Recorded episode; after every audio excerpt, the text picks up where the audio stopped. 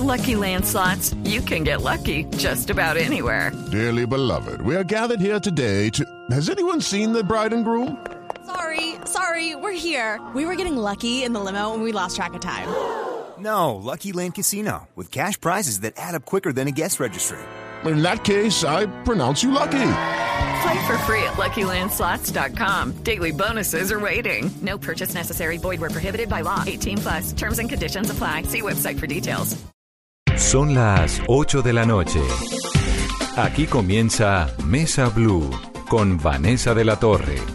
Muy buenas noches, son las 8 en punto. Bienvenidos a Mesa Blue. Nuestra invitada de hoy es la ministra de Minas y Energía, María Fernanda Suárez, a quien me da mucho gusto tener en esta cabina. Ministra, bienvenida.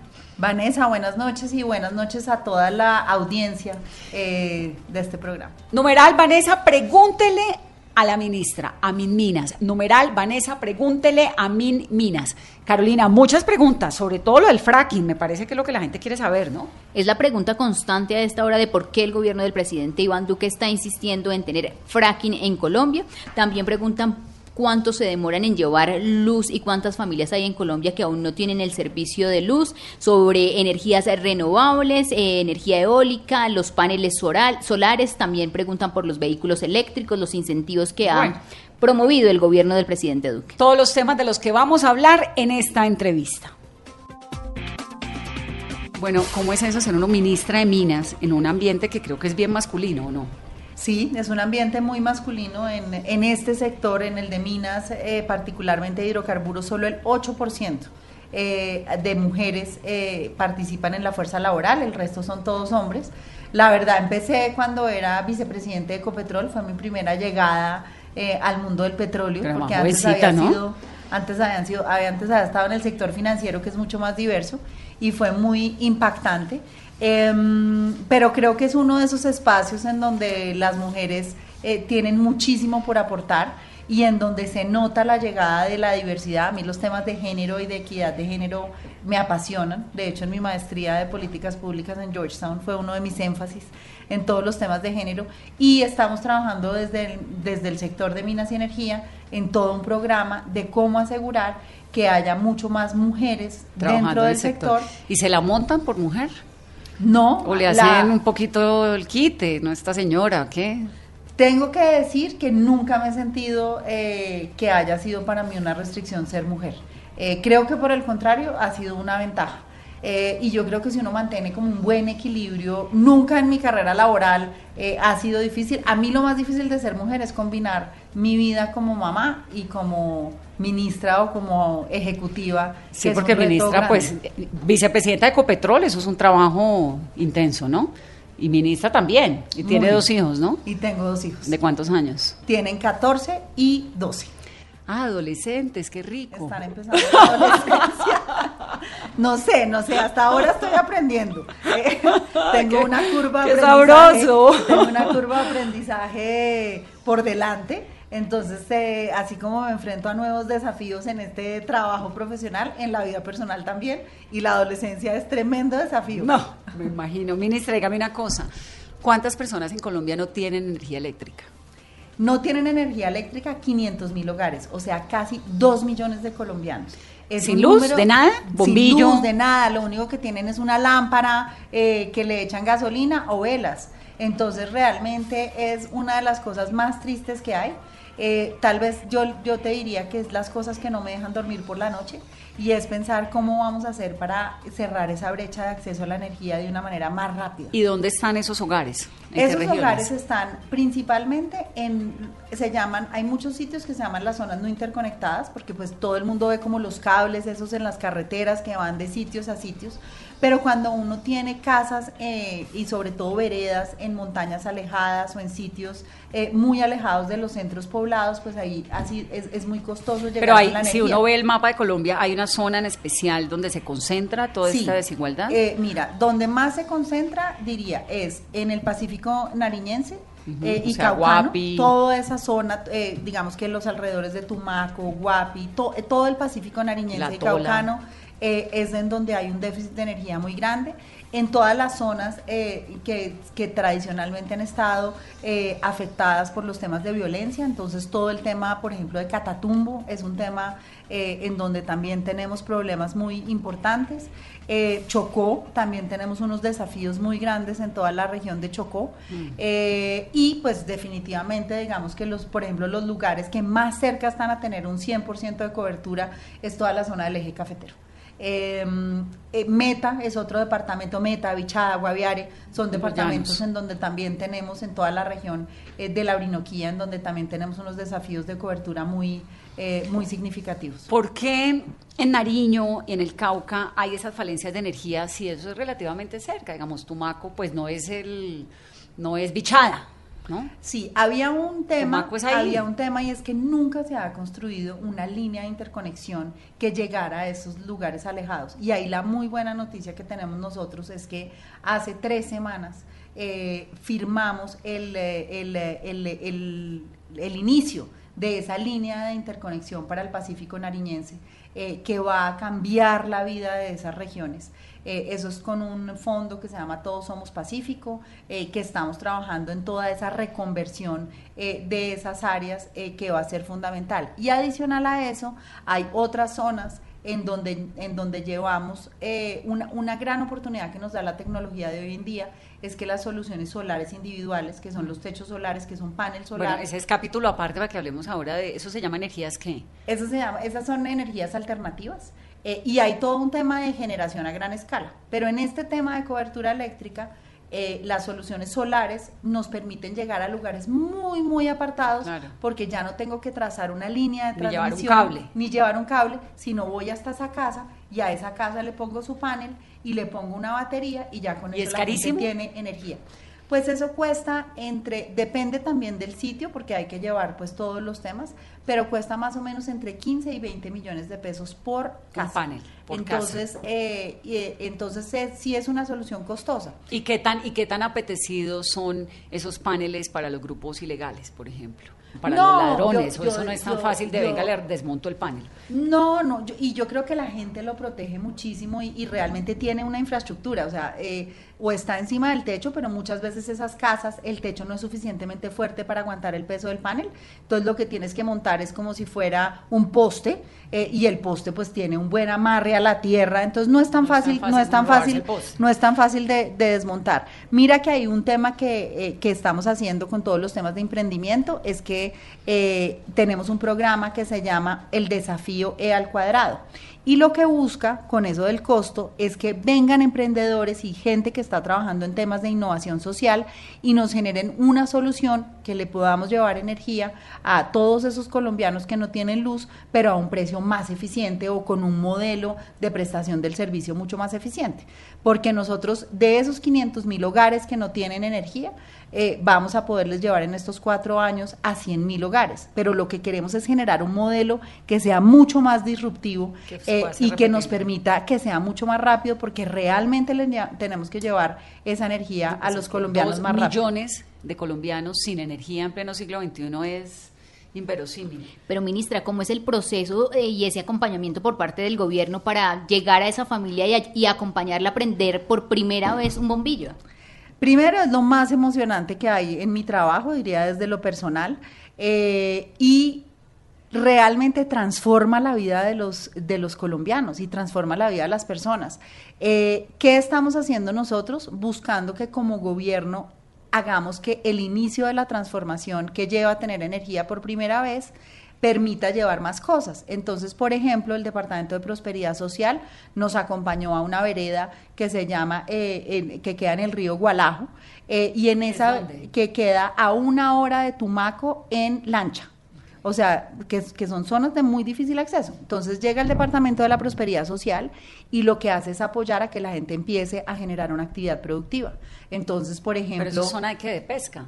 Esas, minería. Esa zona realmente es una zona de coca muy alta porque es el mecanismo de subsistencia, eh, o otros que viven, digamos, de la pesca o cosas así. Pero mira, lo, lo bonito, por ejemplo, es que llegamos y entonces vamos a ayudarle a una persona a que monte una peluquería.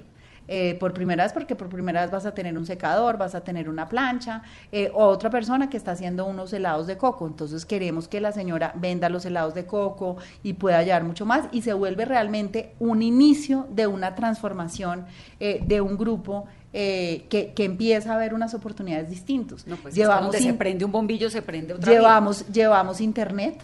Eh, para poner un punto de vive digital y poner internet por primera vez y eso pues le va a cambiar a los niños de esa población su visión, su acceso al mundo, todas las cosas. Entonces realmente la energía es transformadora y por eso la seguridad energética es tan importante porque los que tenemos la gran ventaja de vivir en, en las ciudades, pues damos la energía por dado. Y el agua. Y el agua y, todas las cosas. y, y, exactamente. Entonces realmente ver ese contraste es, es, muy, es muy impresionante. Y esa es la apuesta del gobierno y es decir, tenemos que trabajar mucho en los temas de equidad. De esos colombianos que no han tenido esa oportunidad, les tenemos que llevar esa oportunidad.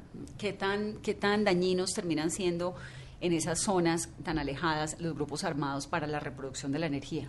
Digamos, son, así como los oleoductos son objetivo del ELN, ¿la energía también lo es?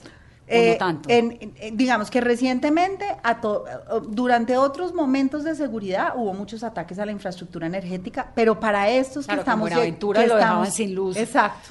Pero para estos que estamos llegando nuevos, pues no todavía, eh, y esperamos que no. Y dentro de la apuesta del gobierno del presidente Duque de legalidad, eh, llevar energía y transformar el territorio es lo que le permite a uno complementar con eh, atacar la actividad ilegal.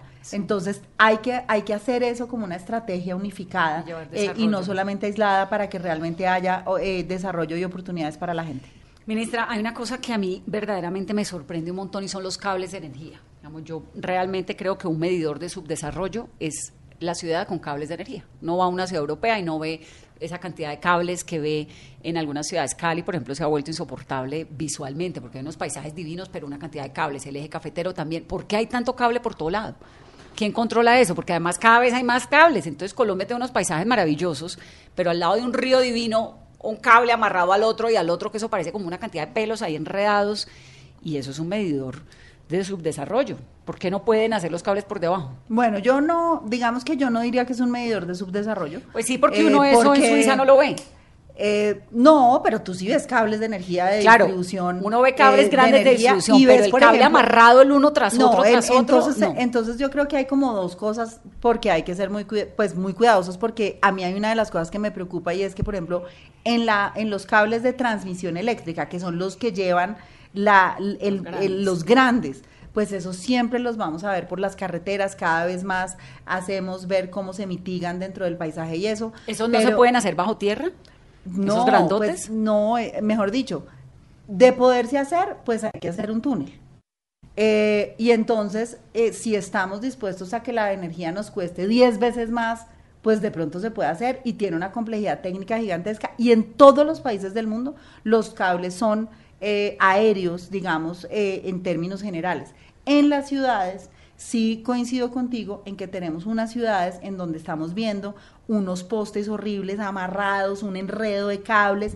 Pero y ahí, ¿quién lo hace? Y ahí hay, ahí lo hacen, en ese caso se llaman las empresas de distribución, pero también ahí hay cables de otra naturaleza. Por ejemplo, uno de los proyectos que vamos a ver con la ministra de las telecomunicaciones es que en muchas cosas de las telecomunicaciones terminan habiendo, eh, eh, hay, hay infraestructura que es redundante y que se podría ahorrar, entonces ver cómo es. Y también hay un tema de regulación y de supervisión, eh, y eso es la Superintendencia de Servicios Públicos, que tiene que regular porque los cables tienen que tener unas condiciones. Pero es que además cada vez son más enredos en los cables. No, y entonces, por ejemplo, si tenemos ciudades en donde vemos en las ciudades que se ve la cosa terrible y en esas ciudades pues está, hay que hacer un plan de cómo hacer una organización de esa infraestructura, en donde no hay solamente infraestructura eléctrica, sino también mucha infraestructura de telecomunicaciones. a ver si le entiendo, en un poste de estos de cable pasa la energía, pero también telecomunicaciones, teléfono, pasa un montón de cosas. Pasa un montón de ¿Y cosas. ¿Y quién construye todos esos cables? ¿El gobierno? Pues es, no, eh, casi son siempre las empresas. Las ¿Con empresas, permiso de quién? Las empresas prestadoras del servicio,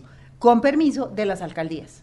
Eh, y entonces ahí hay un tema de orden, porque lo que nosotros hacemos desde el Ministerio de Energía es regular eh, cuál es la característica del cable, cuál es el gruesor, eh, ese tipo de cosas, cuántos cables puede haber colgado un poste, cuál es la distancia supuestamente entre cable y cable para que no haya peligrosos o no?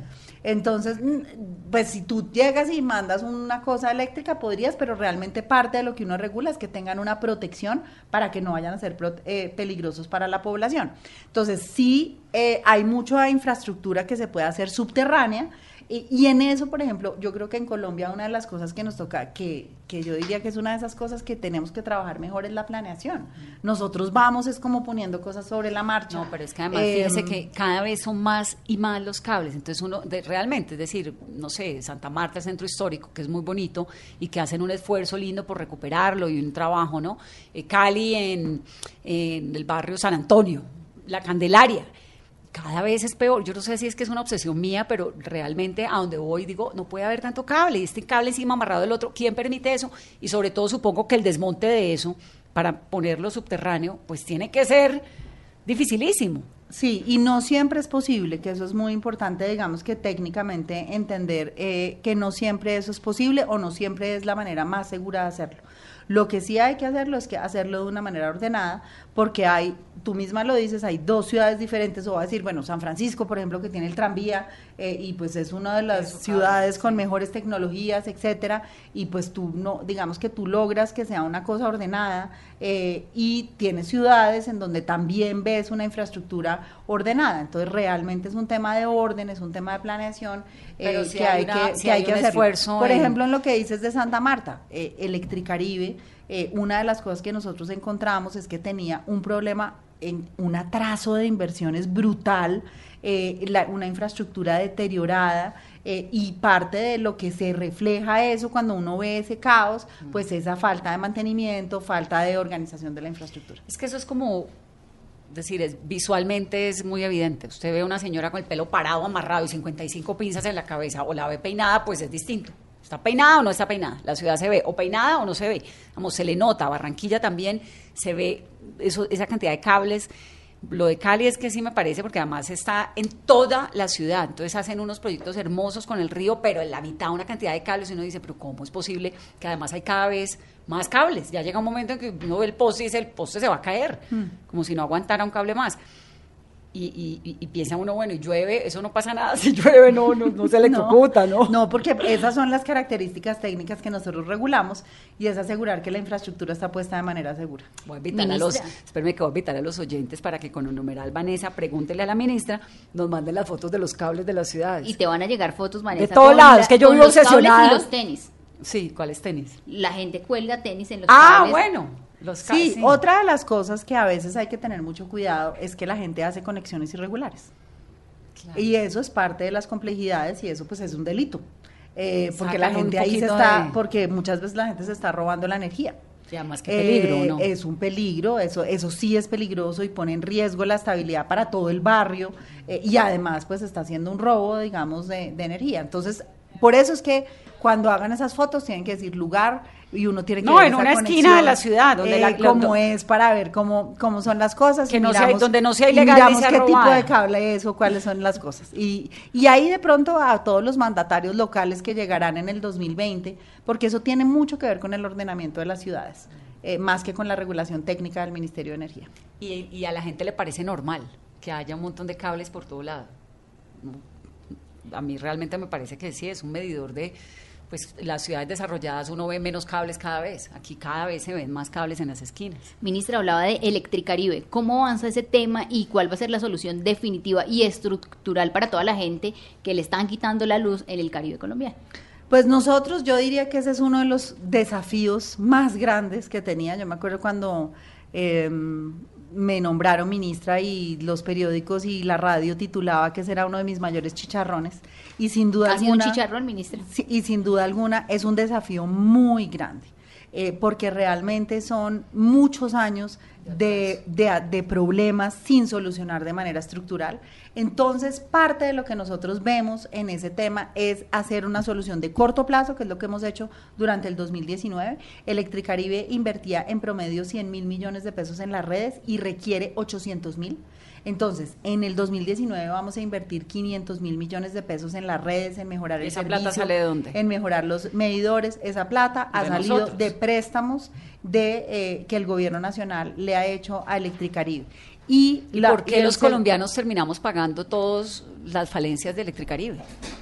Eh, a ver, ¿cuál es, ¿cuál es el tema en esa, en esa condición? Y vo- voy a explicarles, digamos, que cómo es la solución estructural y ahí les, les redondeo con, con cómo es el esquema en cómo lo vamos a hacer sostenible. Entonces, ¿qué pasó? Y es que dijimos, lo que tenemos que hacer es que llegue un nuevo operador a la costa caribe, porque lleva dos años intervenida, eh, va a cumplir tres años intervenida y tenemos que encontrar una solución definitiva porque estos son 10 millones de colombianos que tienen un mal servicio de prestación de energía. Eh, lo que hicimos es que en el plan de desarrollo se va a asumir un pasivo pensional de 1.2 billones de pesos. Y pues la plata, eh, todos sabemos que hemos tenido una situación fiscal, que es una situación fiscal apretada, que se tuvo que hacer una ley de financiamiento, que el Estado tiene que reducir los gastos. Y para poder hacer un saneamiento financiero Electricaribe es que tuvimos que buscar un esquema a través del cual apoyáramos esa solución, porque de lo contrario no era posible. Y la Constitución de Colombia, y esto es muy importante, obliga al Estado a asegurar la prestación del servicio de energía eléctrica. Entonces, si mañana le pasara a Cali, como le pasó en Cali durante un tiempo, o le pasara a Medellín, o le pasara a Nariño, o le pasara a cualquier región, este fondo que se creó va a ayudar a prestar esa solución del servicio de energía eléctrica. Entonces lo que hicimos es decir, oiga, hay que reconocer que la Constitución obliga al Estado a la prestación del servicio de energía eléctrica y que tenemos que tener capacidad financiera para atender esas situaciones en donde hay una anomalía en el servicio, como en el caso de Electricaribe. El proceso de Electricaribe arrancó bien en la búsqueda de un operador. Eh, hay seis empresas precalificadas, de las cuales tres son colombianas y tres son extranjeras nuevas. Eh, y ¿Cuáles son las extranjeras? no podemos decir quiénes son los nombres porque es confidencial dentro del proceso. eh, y, ¿Pero son de dónde? y eh, no, pues todo eso es confidencial. en esta, en este, eh, cuando uno dice el sitio aquí ya es muy evidente. cuál española. empresa- cuál, cuál empresa es. Alemana. Exactamente. Entonces realmente no se puede porque tenemos unas cláusulas de confidencialidad y esperemos que en el último trimestre de este 2019 ya tengamos un operador o dos operadores para la Costa Caribe. Ministra, ¿qué pasó con la plata de Isagen? La vendieron en algún momento que porque iban a construir vías 4G. ¿Dónde están las vías o dónde está esa plata de Isagen? En ese momento el gobierno anterior eh, depositó esa plata en un fondo que se llama dentro de la Financiera de Desarrollo Nacional. Eh, y esa plata está ahí todavía para ser destinada a las vías 4G O sea, no- o no- al no- apoyo no o se ha gastado, está ahí guardada, no se ha pero aún no, digamos que hay un hay un porcentaje de esa plata que está todavía eh, en títulos del- de la nación, en TES, eh, para poder hacer uso para la infraestructura o para las necesidades del país. ¿Era necesario vender Isagen? Pues en ese momento, sin duda alguna, para los temas de infraestructura era necesario vender Isagen. Pero ¿por qué si no los construyeron? y por- no, porque eso ya ha sido en todos los problemas que la ministra de Transporte ha contado que ha habido con los retrasos eh, de las eh, asociaciones público-privadas de las carreteras, pero las carreteras de Colombia sí se necesitan. Eh, lo que pasa es que se consiguió la plata y había una debilidad en la estructuración financiera de las carreteras y eso es lo que la ministra de Transporte está buscando eh, cerrar y por eso ha logrado tantos cierres financieros y parte de eso se ha apoyado en ese fondo que está en la Financiera de Desarrollo Nacional. Ministra, ¿a cuánto está la gasolina hoy, hoy caro? 9.736 pesos galón de gasolina. ¿Por qué en Colombia baja el petróleo y no baja la gasolina? En Colombia hay dos fenómenos que son importantes. Lo primero es que eh, muchos momentos la gasolina no ha estado igual a lo que está el precio internacional, que es cuando el gobierno ha tenido que pagar eh, una, un precio por la compensación. Y eso ha pasado en la gasolina y ha pasado en el diésel. Imagínense que eso llegó a valer entre los años 2012 a 2018 14 billones de pesos que en teoría los consumidores de diésel y gasolina le debíamos al Estado. Entonces, ¿qué hicimos en el Plan Nacional de Desarrollo? Y es que dimos, digamos que dijimos, eso no se lo vamos a cargar a los consumidores, lo va a asumir el Estado colombiano, quitamos el IVA a los combustibles y yo creo que algo que es importante es decir que la gasolina hoy ya está eh, a precio, eh, al mismo precio que debería ser internacional. Entonces, por ejemplo, en la gasolina ya estamos en un momento en que si sube el petróleo va a subir, si baja el petróleo va a bajar. Pero a partir de Pero, ¿qué les voy a decir ahí? Un tema que también es muy importante, es que no se les olvide que el petróleo es en dólares. Y como la economía colombiana cuando eh, se baja el precio del petróleo o cuando hay menos petróleo, se sube el dólar. Entonces muchas veces pasa que baja el petróleo, pero el dólar se pegó una disparada, entonces, no, se puede. Entonces no se puede. Eso es como eh, igual a, cuando la gente compra un celular, eh, pues el celular está es un, es un precio importado y así haya bajado el precio del celular si el dólar subió, en pesos le va a costar más. ¿Qué tanto petróleo está produciendo Colombia? ¿Cuántos barriles? Colombia, nosotros hemos hecho un plan de reactivación eh, de la industria eh, muy importante y hemos tenido logros y resultados muy significativos en esos 11 meses y eso nos ha permitido aumentar la producción de petróleo. Eh, y eso es muy bueno porque eso genera más ingresos para el país, genera más regalías para las regiones, genera más empleo. Estamos produciendo en este momento 890 mil barriles, ese es el último dato. El año pasado, en comparación, eso le el año pasado, con años pasados. El año pasado produjimos 860 mil barriles, ese es el promedio del año pasado y hemos ido subiendo, digamos, de manera eh, consistente. ¿Y de dónde, sale ese, de dónde sale ese incremento? ¿Hay nuevos pozos de petróleo? ¿Hay ¿Qué están haciendo para encontrar más petróleo? Sí, ha habido, ha habido, digamos que todo lo que hemos hecho de reactivación es que haya nuevos campos, que haya nuevos pozos petroleros. ¿Y si hay? Eh, sí, eh, es, lo que pasa es que aquí hay que diferenciar que no necesariamente han sido nuevos hallazgos exploratorios, sino que a los mismos campos tú le haces más pozos eh, alrededor y eso te logra sacar más. más petróleo. Entonces eso es parte de lo que nosotros hemos estado trabajando. De esos 890 mil barriles, más o menos con los colombianos consumimos 400 mil barriles, que las refinerías los vuelven gasolina y diésel. El resto se exporta. ¿Venezuela llegó a producir qué? ¿3 millones diarios? Venezuela llegó a producir 3 millones diarios y hoy está produciendo menos de nosotros, está produciendo cerca de 700 mil barriles. ¿Por qué Venezuela es, su subsuelo es tan rico en petróleo y el de Colombia no es como el de Venezuela si es que estamos al lado? ¿Cuál es la razón para que Venezuela tenga las reservas más grandes de petróleo del mundo y Colombia pues no. Pues eso se ha, eso se ha estudiado eh, muchísimo porque, porque pasa y es que eso es como en donde está como repartido el subsuelo, porque sería lo mismo en donde yo te puedo decir, ¿por qué en Arauca si hay petróleo y en el Cesar eh, no? ¿Me entiendes? O en, o en esas no, porque, los, porque los, los, ecosistemas son distintos. Pero no, exacto. El subsuelo, el subsuelo, el pero es que el de Colombia y Venezuela es la Orinoquía. El subsuelo es distinto. No, porque mira, aquí está, aquí, está, aquí está el mapa y la producción de Venezuela es muy acá, que también es muy cerquita y muy acá. Y ahí son las capas del subsuelo, que eso tiene que ver con el, eh, la edad, digamos, de, lo, de las eras geológicas que hay. Y en Venezuela lo que pasa también mucho es que es mucho más fácil encontrar el petróleo que lo que es en Colombia. Y eso tiene que ver es como con la pues con la formación geológica que está debajo del suelo. Esa es la realidad de por qué de por qué hay. De todas maneras Colombia es uno de los países menos explorados de Latinoamérica. Eso lo dijo, por ejemplo, la presidenta, que es la única presidenta de petrolera eh, en el mundo, eh, que es la presidenta de Occidental a nivel mundial, eh, y es que dijo que Colombia es uno de los países menos explorados. Todos los problemas de violencia, todos los problemas de seguridad hacen que también haya mucho territorio en donde no había habido desarrollo. Mira que, por ejemplo, aquí en toda esta frontera de Catatumbo, norte de Santander, Arauca, te voy a dar un dato que no es solamente Venezuela, por ejemplo, en Ecuador.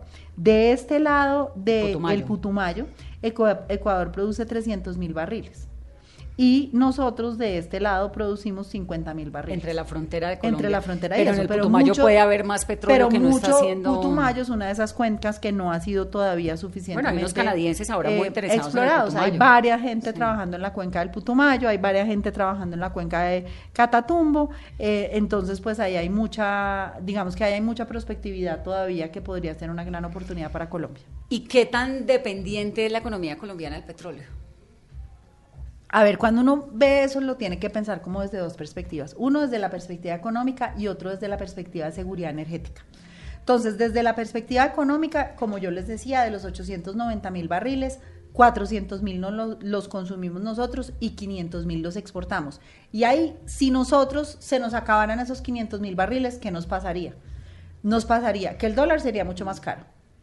Eh, y que habría más inflación por esa misma subida del dólar. Esa es como la realidad, entonces, y nosotros perderíamos competitividad eh, frente a otros países en muchas, en muchas cosas. Y ese es como el efecto macroeconómico. Fiscalmente, eh, los petróleos, el petróleo representa entre el 12 y el 15% de los ingresos de la nación, entonces también habría que cobrar más impuestos.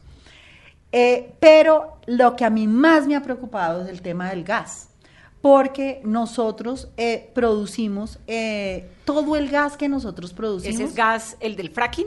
eh, pero hoy en día nosotros no hacemos fracking, entonces el gas Pero que ese es el gas que se encuentra con el fracking. ese es el gas que se puede ¿Se llama encontrar. gas qué? que ¿Es se- kilo? Que se, que se llama gas no convencional. Sí. Eh, entonces, ¿qué es, lo que, ¿qué es lo que pasa? Y es que todo el gas que nosotros producimos en, en Colombia lo consumimos nosotros. Hay 10 millones de colombianos que consumen gas, 10 millones de hogares colombianos. ¿Para qué se consume el gas? El gas se consume para cocinar, eh, para los calentadores O de sea, el agua. gas natural, el gas, el todos gas natural, gases. todo eso es gas. El gas que tú, mejor dicho, cuando tú prendes el- la estufa y es gas, pues ese gas sale de pozos de petróleo y gas, o va a salir del fracking, evident- eh, eh, eventualmente. Eh, y se utiliza también para eh, transporte masivo eh, o para transporte vehicular.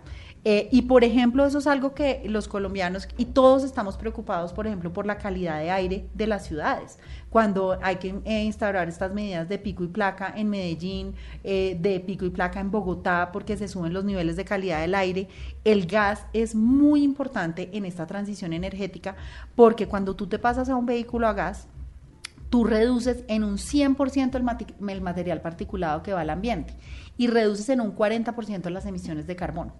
Y la gran ventaja de los vehículos de gas es que, por ejemplo, el otro día me monté en un taxi y ese mismo taxi cuesta lo mismo que vale eh, un sandero eh, en, en combustibles líquidos, porque a veces era más caro o te tocaba poner como una pipeta de gas en el baúl que le pasa a los taxis, el entonces olor. pierden facilidad. Pero ya hay los gases en donde tú les echas la gasolina como les echas el gas como si fuera gasolina y que cuestan lo mismo y que además el costo de mantenerlos es Pero mucho ese más gas barato. tiene que salir del fracking. Pero ese gas pues tiene que salir de alguna parte. Entonces, ¿qué es lo que pasa? Que por primera vez en Colombia se redujeron las reservas de petróleo por debajo de 10 años. Antes teníamos 15 años de reservas de petróleo y por primera vez por debajo de 10 años. Entonces, cuando los colombianos están decidiendo si queremos hacer yacimientos no convencionales o fracking o no fracking, eh, una de las cosas que es más eh, importante dentro de la discusión es el riesgo de perder la seguridad energética. Si nosotros nos quedamos sin gas, eh, ¿qué nos tocaría hacer? Importar el gas.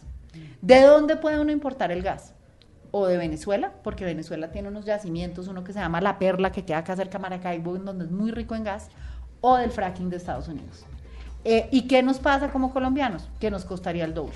Numeral Vanessa, pregúntele a Min Minas. Vamos a hacer una pausa rápidamente. Estamos hablando con María Fernanda Suárez, que es la ministra de Minas y Energía de Colombia. Nos preguntan por las esmeraldas. Vamos a hablar de eso más adelante. Por las reservas de gas. Por Venezuela. Hacemos una pausa, volvemos.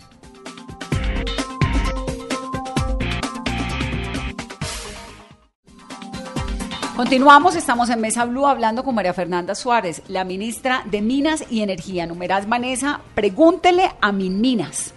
Gasolina, pimperos en La Guajira. De todo eso estamos hablando, Carolina. de oro también, en reservas de gas. Eh, si aún seguimos siendo muy fuertes en el comercio de las esmeraldas en Colombia. ¿A usted le gusta el fracking? Yo eh, he estudiado mucho el tema porque creo que es una decisión muy importante que tiene que tomar Colombia. Eh, cuando empecé en el, en el gobierno, pues venía de ser petrolera y digamos de ver, de ver el desarrollo que generó en Estados Unidos, eh, la cantidad de oportunidad de empleo. Estados Unidos pasó de, Bueno, de pero es que ser... Estados Unidos no es Colombia. Estados Unidos no es por Colombia, ¿no? pero Estados Unidos ¿Quién le, pasó... quién le garantiza a uno que la explotación, exploración del fracking en Colombia va a tener pues todo el respeto de la institucionalidad, si es que Colombia es un país donde a veces la institucionalidad es tan frágil. Pues ya te voy a contar qué hicimos para eso, pero para terminar en Estados Unidos, Estados Unidos pasó de ser un país que importaba petróleo y gas a ser autosuficiente en petróleo y que está exportando gas. Sí, Obama. Y eso es una diferencia total Y de la dependencia, de sí. la dependencia que tienes del mundo, de la productividad de la industria, de la cantidad de empleos que generas. Entonces, decíamos, es una decisión muy importante, pero al mismo tiempo que yo veo esa oportunidad, veo que hay un montón de gente preocupada por, eh, y las comunidades, y el sector medioambiental, y muchos grupos de interés muy, muy, muy preocupados eh, por, Con argumentos por- por sólidos. ar- con argumentos que son argumentos muy válidos. Entonces, ante, esa, ante, ante ese dilema, eh, y el presidente que siempre dijo en campaña que eso solamente se haría si se podría asegurar que se hace de una manera en donde se proteja el medio ambiente, ¿qué decidimos hacer? Decidimos eh, pedir que hubiera una comisión de expertos independientes que estudiara el tema Y están en esas. ya lo estudiaron.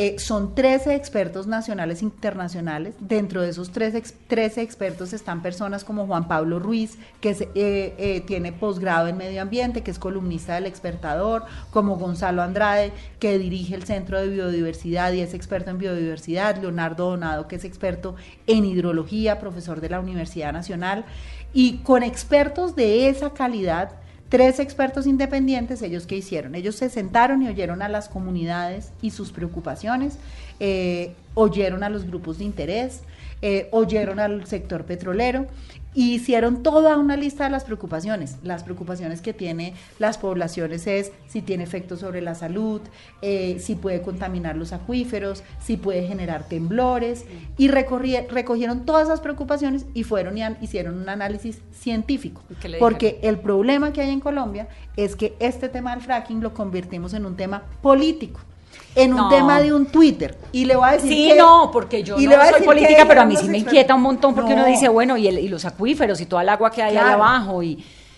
y pues es que Colombia Y entonces, y entonces no, ¿no? y entonces por eso nosotros dijimos, dejémoselo a unos expertos, dejémoselo a la ciencia. Sobre todo porque Colombia tiene un potencial muy grande y es que es riqueza medioambiental. Es una, es una Y potencia eso- hídrica. Y eso hay que protegerlo. Y eso- eso, hay que protegerlo. Digamos, si Colombia fuera, no sé, Finlandia, pues bueno, es distinto porque su ecosistema es distinto, pero es que Colombia es realmente una potencia hídrica. Pero lo que nos dicen los expertos es que es posible generar un tema que sea armónico con las dos cosas. Y por eso es muy importante entender la calidad de los expertos que son. Entonces, ¿qué dijeron los expertos? Los expertos dijeron, mire, la evidencia científica que tenemos hasta ahora, ¿cierto?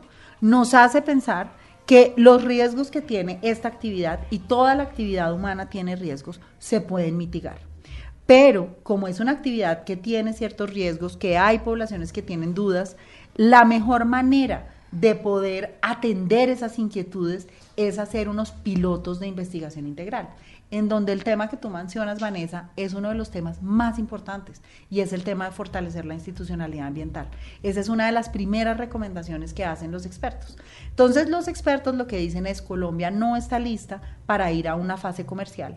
Hagamos una fase piloto primero ¿Y ya se está haciendo? no, no se ¿Cuándo está haciendo, esa no fase se está haciendo todavía. En esa fase piloto, lo que serían serían unos pilotos en donde todos los colombianos hagan de cuenta como si fueran un reality, puedan estar viendo lo que ¿En está vivo y en pasando. directo? En vivo y en No, directo. ministra, ¿y quién va a grabar eso? ¿Quién lo va a poner en pues, transmisión qué? Pues la idea es que haya toda la transparencia del mundo, que la gente, yo no te voy a decir que en vivo y en directo, pues porque tú sabes lo que valen las horas de televisión, pero si vamos a tener sitios. Pero además eh, uno no entiende nada. Yo sitios- veo ahí una exploradora sitios de- y páginas de fracking no, y yo qué voy a saber si está haciendo pues bien el hay que hacer unas gráficas que digan, oiga, este pozo, a qué distancia se hizo el siguiente po- centro poblado. Pero dígame una cosa, ¿usted tiene finca? Yo tengo finca. sí. ¿Usted permitiría una exploración de fracking ahí en su tierra Sí. y al lado de su casa? Con las recomendaciones que hacen los expertos, sí. Dicen, venga, ministra, es que aquí al lado tenemos un pozo de gas, aquí a un kilómetro de su casa. Yo, Vanessa, lo que pasa es que trabajé también en la industria de petróleo y gas y una de las cosas que reconozco es que yo venía de ser una persona financiera, yo era banquera. Me dediqué toda la vida a ver la vida desde un Excel o a ver la vida desde Bogotá. Eh, y cuando entré a la industria del petróleo y vi el nivel científico que hay, los, eh, eh, los eh, desafíos tecnológicos que tienen y cómo la industria del petróleo ha sido absolutamente disruptiva. Eh, el otro día estaba viendo un video del Foro Económico Mundial en que mostraba, se los voy a mandar porque es impresionante, en que mostraba todas las capas de la Tierra y comparaba y, cómo cada cosa, por ejemplo, para conocer los acuíferos, va generando un montón de conocimiento eh, y que hay una cosa que hay que diferenciar. Y es que la tecnología evoluciona y que muchas veces no es de hacer o no hacer, sino de cómo se hace. Porque la industria petrolera también ha cometido unos errores terribles y ha generado unos efectos muy complejos. lo del Golfo de México, Pero, ¿se acuerda que claro, los pájaros pero es que petróleo? muchas veces en ese tema es como eh, es cómo se hizo. Y ahí te voy a dar un ejemplo. Es como si uno dice, pues pucha, se cae un avión y uno no dice, yo dejo montarme en avión. Si uno dice, oiga, yo no me voy a montar en una aerolínea eh, que no hace buen mantenimiento, yo no me voy a montar en una aerolínea que tiene aviones viejos, eh, sino yo, te- yo tomo unas medidas de seguridad.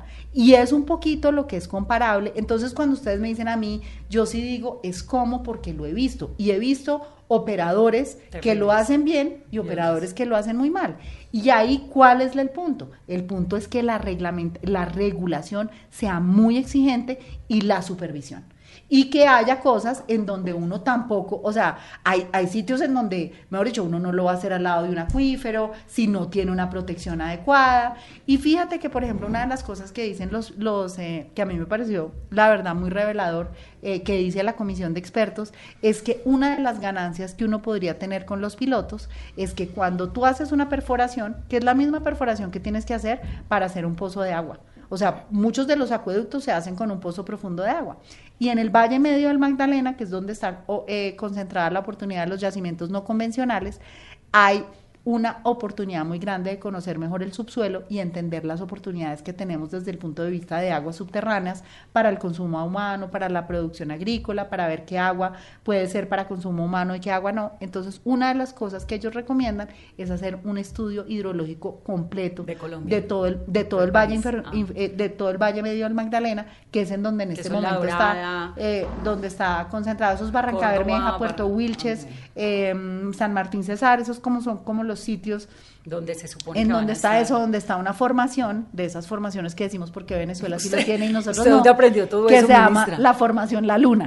Eh, ¿Dónde, dónde aprendió eso de subsuelos, informaciones y acuíferos eh, y gases? durante, durante el tiempo en que estuve en Ecopetrol.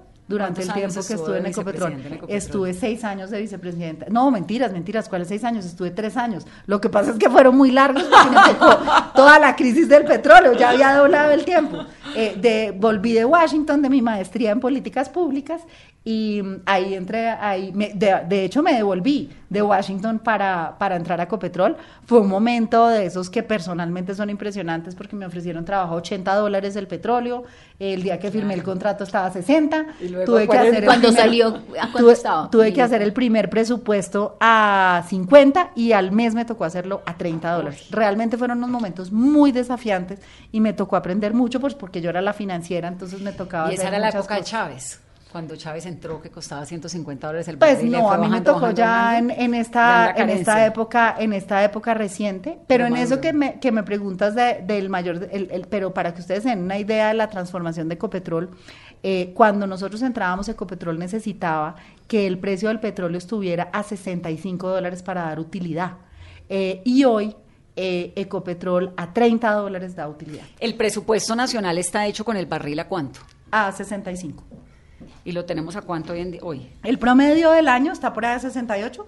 O sea que estamos raspandito. Estamos, estamos bien, estamos yo creo que bien en el presupuesto, hemos tenido días de 55, hemos tenido días de 80 y eso es normal, eso es, eso es parte de la volatilidad, Se va digamos, de los precios del petróleo. Ministra, ya hablamos de gas, de petróleo, pero ¿cuáles son esos incentivos para vehículos eléctricos? No, perdón, antes del incentivo de vehículo eléctrico. ¿Le gusta el fracking? Me parece que es la conclusión de este segmento. Pues a mí cuando me preguntaron qué iba a hacer, dije eh, pues que yo quería tener una conversación muy profunda y, y yo tengo dos hijos, como les conté, adolescentes, eh, y yo jamás tomaría una decisión de algo que, afecte va la a, vida pensar a, hijos. a afectar la vida de mis hijos. Y por eso eh, a pesar de que venía de la industria petrolera y que tenía esos conocimientos, dije, pues yo prefiero unos expertos que me den una visión neutral porque lo que le importa a Colombia es acertar y tomar una decisión correcta, no la decisión que yo quiero. Y yo lo que quiero es escuchar para entender. Entonces, a mí sí me da mucha tranquilidad la comisión de expertos, eh, así que eh, eso, eso, eso me ayuda mucho en ese, en ese sentido a decir, oiga, tomé todas las debidas de buena diligencia, de buena investigación, y fíjese que no estamos diciendo que vayamos a una fase comercial, sino a coger la recomendación de los expertos, que es hacer unos pilotos de investigación. ¿Y cuánto se puede demorar esa fase piloto a ya tener una fase comercial? Eh, eso, eso es uno de esos temas que está por definir, pero en este momento la fase de pilotos no puede empezar porque el Consejo de Estado eh, tomó una medida cautelar en donde suspendió la regulación actual que tiene el Ministerio de Minas y Energía y hasta que el Consejo de Estado no tome una decisión, pues todavía no podríamos iniciar. Ahora sí hablemos, ministra, de los incentivos para quienes usan vehículos electrónicos. Bueno, hemos hecho muchas cosas y aquí eh, tal vez este es mi capítulo favorito. Esto es el momento eh, en donde la entrevista. en la cumbre de la entrevista y es la nueva energía, la movilidad eléctrica, las energías de la cuarta revolución industrial, lo que nosotros denominamos el mundo del futuro eh, que es algo en lo que nosotros estamos trabajando en una agenda muy fuerte. Dentro de esa agenda de la nueva energía, el mundo de futuro que hay, tema como los vehículos eléctricos. Eh, y, y, cuál es el tema de los vehículos eléctricos? Que muchas veces en el debate la gente dice, no, pero no compremos carros a gas, de una vez nos tenemos que ir a vehículos eléctricos pero para ese mismo ejemplo en donde les digo un, un carro eh, normal, familiar, eh, en Colombia, para no decir marcas, vale 40 millones de pesos y un taxi vale lo mismo, pues si el taxi es eléctrico vale 100 millones de pesos. Entonces, aunque nosotros quisiéramos que todos los vehículos eléctricos mañana fueran 100 millones, fueran todos vehículos eléctricos, pues es muy difícil porque los colombianos, ahí sí que no somos Suiza ni somos Dinamarca y no tenemos para que se nos tripliquen las tarifas del taxi, eh, ni muchos de los colombianos para pagar ese costo de los carros. Y además, esa energía tiene que venir de alguna parte. Entonces, el fenómeno que viene... ¿De dónde viene esa energía? Eso es lo que ya vengo a, a decirles. El fenómeno que viene es la y el futuro como se vislumbra es la electrificación de la economía. Pero pues eso es algo que va a venir paulatinamente. Entonces, Colombia, ¿qué tiene que hacer para prepararse para esa electrificación de la economía? Para cerrar el tema de vehículos eléctricos, eh, vamos a sancionar el próximo jueves con el presidente Duque eh, la ley de movilidad eléctrica, ley que él presentó cuando era senador y ley que traza una hoja de ruta para cómo vamos a introducir los vehículos eléctricos en Colombia. Adicional a eso, pusimos cero arancel para los vehículos eléctricos y están exentos de IVA. Entonces hay un montón, digamos, de incentivos para asegurar, pero hay un tema que es lo más difícil en el tema de vehículos eléctricos para que se vuelvan asequibles y es las baterías. Las baterías todavía son muy caras. Pero nosotros estamos convencidos que los desarrollos tecnológicos rápidamente van a hacer eh, que los vehículos vayan bajando de precio y ahí ya será cuando entran al mercado. Pero cuando haya una realidad y haya muchos vehículos eléctricos en Colombia, pues tenemos que asegurar que haya suficiente energía. Y tenemos que asegurar que esa energía sea limpia. Porque, no sirve de nada. ¿cómo se ¿Cuáles son las fuentes de la energía? Y es, nosotros eh, producimos energía del agua, de las hidroeléctricas, eh, producimos energía de las térmicas, eh, que son térmicas de gas o térmicas de carbón o térmicas de combustibles líquidos, o sea, del mismo diésel que tiene el carro. Entonces, si nosotros eh, electrificamos los vehículos, pero producimos con más térmicas, no hacemos, nada. Entonces, ¿qué tenemos? Tenemos un programa que hemos impulsado, que es prioridad en la agenda del presidente Duque, que es energías renovables. ¿Qué son energías renovables? La energía del sol, la energía del viento, la energía de la biomasa. Ahí tenemos una meta muy ambiciosa. ¿Biomasa es, biomasa es etanol? biomasa es que, por ejemplo, de la caña de azúcar, todo el bagazo tú lo metes en, una, en un sistema de generación y con ese bagazo produces energía. Entonces, digamos que en una plantación de azúcar tú tienes la caña de azúcar, tienes para producir el etanol y también tienes para producir energía. Y eso también se utiliza mucho, por ejemplo, en eh, también es, es, muy importante. Eh, y tenemos otras energías, por ejemplo, como la energía de la basura, que es todo el tema de economía circular y cómo generamos eso. Estamos sobre todo concentrados en esta fase, en energía solar y en energía eólica. Eh, cuando nosotros llegamos al gobierno, había 50 megavatios hace 11 meses instalados de energía en energías alternativas, en energía solar y en energía como biomasa. Eso equivale a lo que necesita una ciudad como Ibagué. más o menos. ¿Qué meta nos pusimos? Nos pusimos que para el 2022, eh, cuando termine nuestro gobierno, vayamos a tener 1.500 megavatios eh, de energía. Eso es multiplicar eh, por 30 eh, la capacidad. ¿Y eso qué equivale? ¿Y hoy Equi- van? ¿En cuánto equi- van? equivale a eh, lo que necesitan Cali y Medellín para poder producir su energía, más o menos. ¿Qué tenemos hoy? Hoy ya hemos inaugurado una planta eh, de 80 megavatios solar en el Cesar, eh, que se llama El Paso. Eh, hemos inaugurado otra planta en Bolívar de Celsia. Eh, entonces, eh, ya vamos más o menos en 150 megavatios. Eso O sí sea, es, eso sí es el ya futuro. hemos, ya hemos Porque además. Colombia tiene sol por todo lado. Pero, y ya, y ya les voy a mostrar acá los mapas, eh, o para que los tuiteen o alguna cosa así, lo pongan en sus redes sociales. Eh, mil, pero ¿qué hicimos? En febrero hicimos una subasta, que es la subasta de cargo por confiabilidad. Y en esa subasta, por primera vez en la historia de Colombia, se adjudicaron 1.398 megavatios en energía solar y en energía eólica. ¿En dónde? ¿En qué lugares? En el Cesar y en La Guajira. Entonces acá les de- voy a dejar estos mapas para que ahora Para más que tarde en pongan clase los- de minería se los, se los tuiteemos a los oyentes o los pongan en sus redes sociales. Y lo que tú dices es verdad. Oiga, uno en Colombia, cuando va conociendo en Colombia, en todas partes hace sol. No, pues es En que San Andrés. En ¿Cómo así Colombia, que- que- mire San cómo Andrés y La mire Guajira? Providencia. En Colombia, eh, además de eso, en Colombia no hay estaciones porque estamos en la línea del Todo el Ecuador. día sol, sí. Entonces, la oportunidad, este color, mira aquí, es el color más alto El que hay en el mundo. Ahora de de- de- de energía, de energía solar. Entonces el potencial que tiene Colombia es espectacular.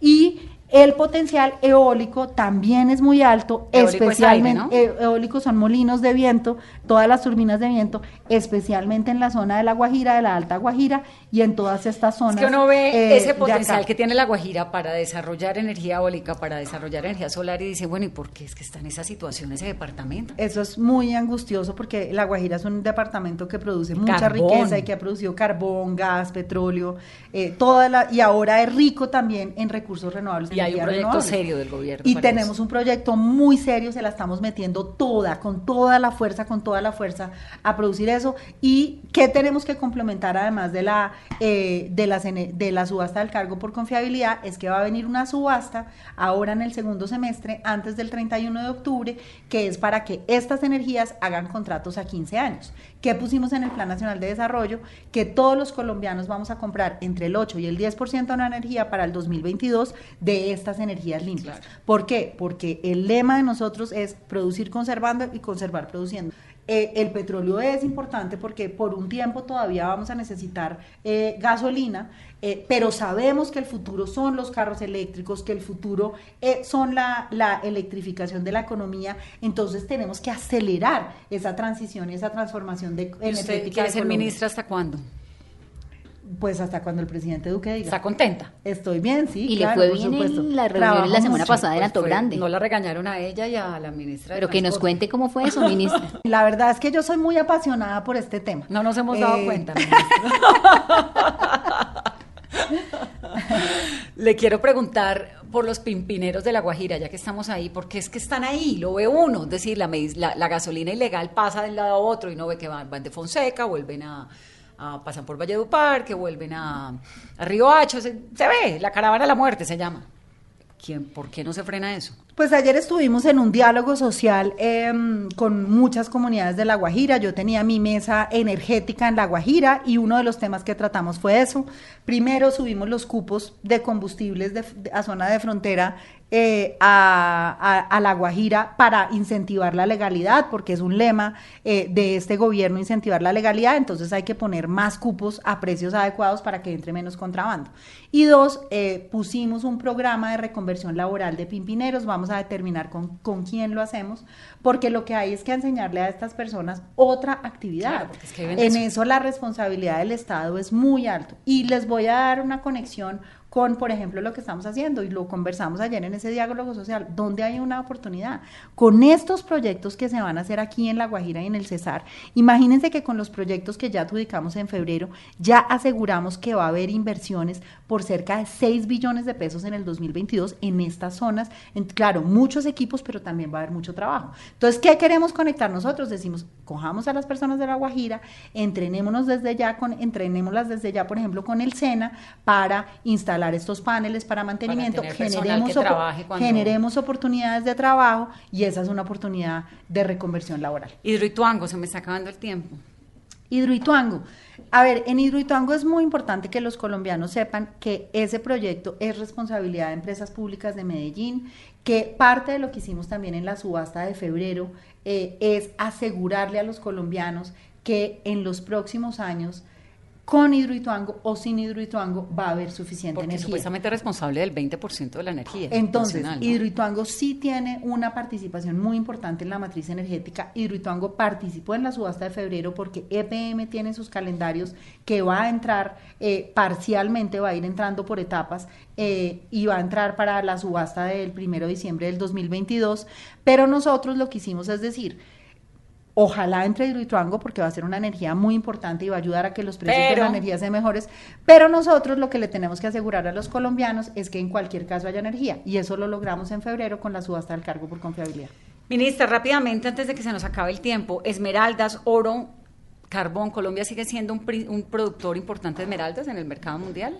Colombia ¿Y sí, más? Colombia es un productor muy importante de esmeraldas, no es tan importante, digamos, macroeconómicamente o la cantidad de cosas, pero dentro del mundo tiene un rol muy importante. En carbón también es muy importante. Y en esta historia de la transformación energética es que nosotros sí somos muy afortunados, de verdad. Eh, cuando No, es que el país es tan rico en- en uno es- recursos que cuando con todo no lo hemos podido acabar. Cuando uno está, cuando uno está en el colegio, eh, le enseñan que el transmisor de la energía por excelencia es el cobre. Eh, y la electrificación de la economía a nivel mundial va a duplicar la demanda de cobre. O sea, hay estimaciones que dicen que en el 2030 vamos a tener el doble de demanda de cobre de lo que tenemos hoy. Resulta que Colombia está en el mismo cinturón de cobre que Chile y que Perú. Para Chile el cobre es como para nosotros el petróleo, es una fuente No, de pues ingresos nunca súper importante, una fuente de desarrollo súper importante. Perú también tiene un montón de ingresos del cobre. Y Colombia tiene muchas oportunidades de cobre. Entonces, en esta visión de transformación energética, en donde el carbón está amenazado, porque toda nuestra responsabilidad con el cambio climático lo que obliga es hacer una transición a, a productos que generen menos emisiones de carbono, eh, el cobre va a ser un elemento muy importante y Colombia es rica en cobre. Entonces, parte de lo que estamos haciendo es desarrollando La y buscando cómo diversificar nuestra matriz minera. Ministra, pues me encanta tenerla aquí. Bueno, no, pues muchísimas, muchísimas gracias por la invitación. Es el la ABC verdad, del- del la verdad, trabajo. deliciosa, deliciosa esta conversación. Espero que la hayan disfrutado ustedes y que lo disfruten también. Sobre todo que aprendamos. Sus oyentes. Nos encanta aprender cosas nuevas en este programa, de verdad. Gracias por su paciencia, por venir, por explicarnos todo y pues mucha suerte. Si le va a usted bien, le va bien al país. Eso sí, y si todos los colombianos y todo, y parte de lo que discutimos en Acto Grande ese día es que eh, nosotros estamos trabajando por la seguridad energética, por la seguridad económica de Colombia eh, y que este sector es un sector fundamental en esas dos cosas. A ustedes que tengan una muy feliz noche. Esto es Mesa Blue.